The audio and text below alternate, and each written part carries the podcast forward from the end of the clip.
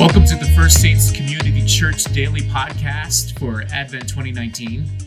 My name is Chris Owens. I'm lead pastor of First Saints Community Church, and today is day 10. And I've just titled this one "Security." And um, we're going to stay in the in the book of Psalms at least for another day, and look at Psalm 27, um, the opening four verses. And here's how it goes: The Lord is my light and my salvation. Whom shall I fear? The Lord is the stronghold of my life. Of whom shall I be afraid?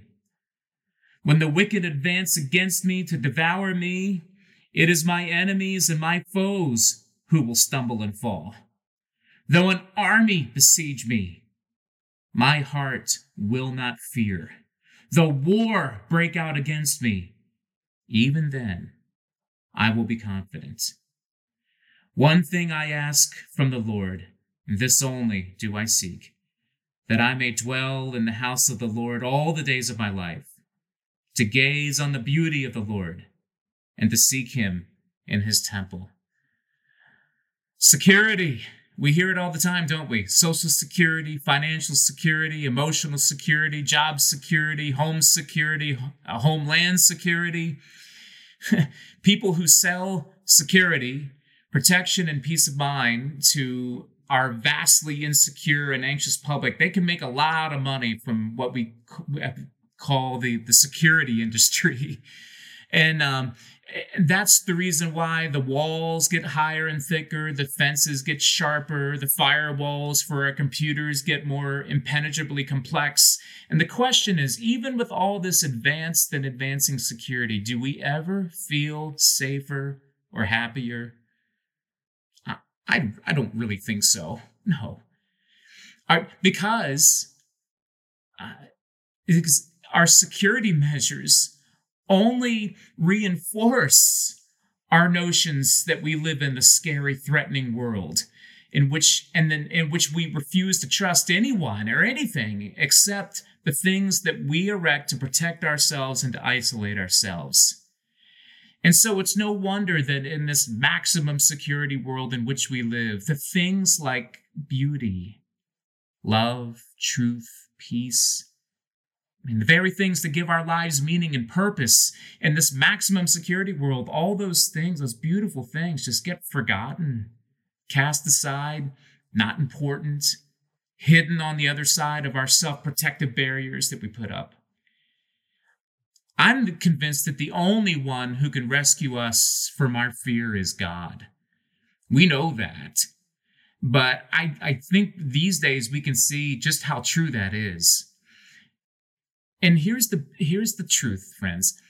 God gives us the power and the will to transform our fear into loving trust.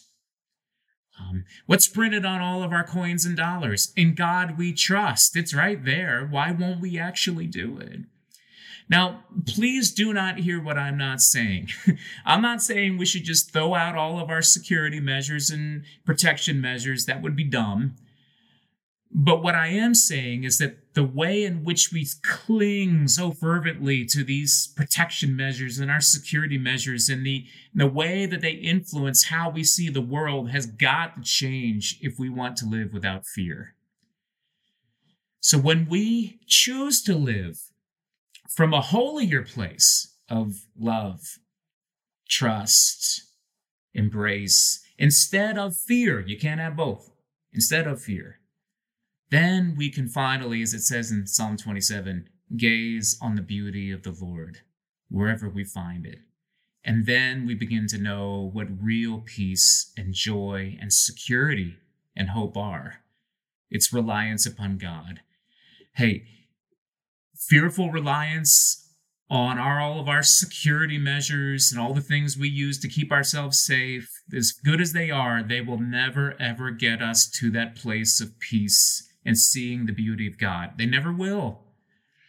But loving trust in God, when we trust God, then that opens our eyes to the world as it really is. It really is an enchanted, Christ filled, Christ soaked world that, that is home. It's a world that includes everything that God has created, and it's all soaked in the wonder of Christ.